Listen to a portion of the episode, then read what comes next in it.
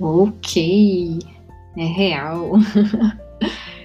Caramba, finalmente, depois de muitas pessoas me pedirem para gravar podcasts e até de uma tentativa frustrada que eu tive, eu estou dando mais uma chance para essa ideia.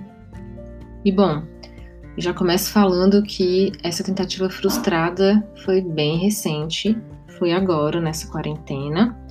Eu não sei quando você está ouvindo esse primeiro episódio, mas devo te contar que houve um episódio anterior, houve um projeto com um nome que depois que já tinha vinheta, arte e todo o projeto definido e publicado no Spotify e no SoundCloud, eu descobri que já existia um podcast profissional de uma youtuber muito famosa com o mesmo nome.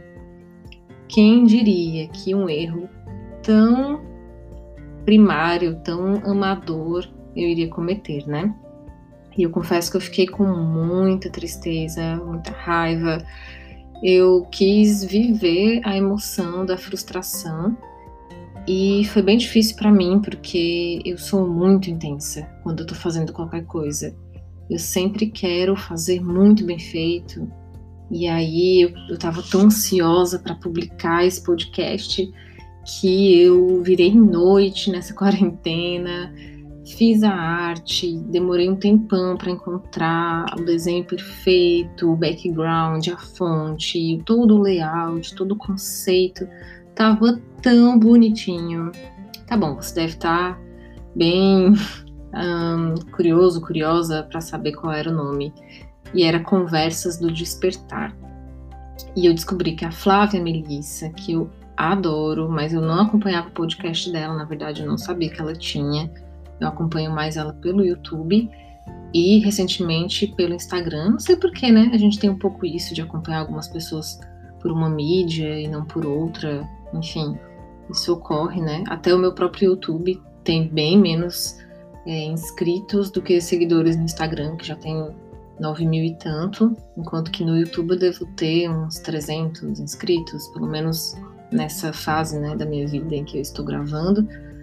E, enfim, quando eu fui olhar no Spotify que estava publicado, eu percebi que na busca, quando eu coloquei Conversas do Despertar, o meu é, episódio piloto, que já estava publicado, apareceu na segunda colocação porque já tinha o dela em cima, que é, é ridículo eu querer competir com o nome dela.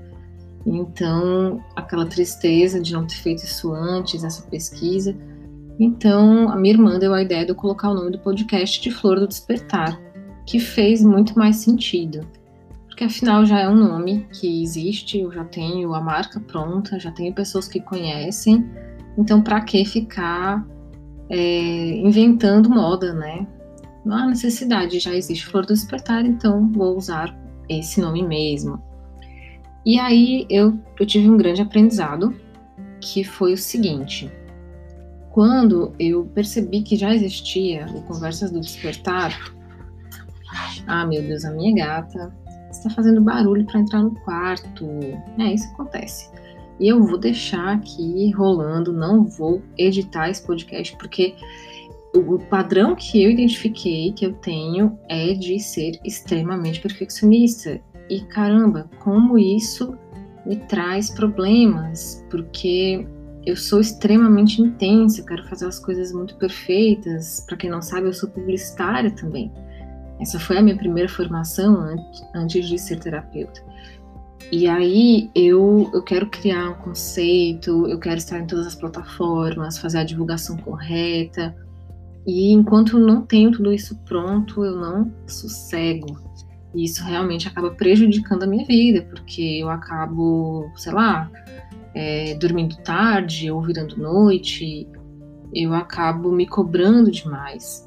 E não tem ninguém me cobrando isso. E na verdade, a própria Flávia Melissa é um exemplo de alguém que cresceu muito na internet sem precisar fazer nada muito editado. Se você for olhar os vídeos dela, não tem edição. Ela às vezes faz pausas longas, ela tem vícios de linguagem que ela coloca do jeitinho que ela gravou, não tem nem uma vinheta, não tem uma thumbnail na capa do vídeo, absolutamente é, gravou, postou, sabe? E isso para mim é uma referência de alguém extremamente autêntica.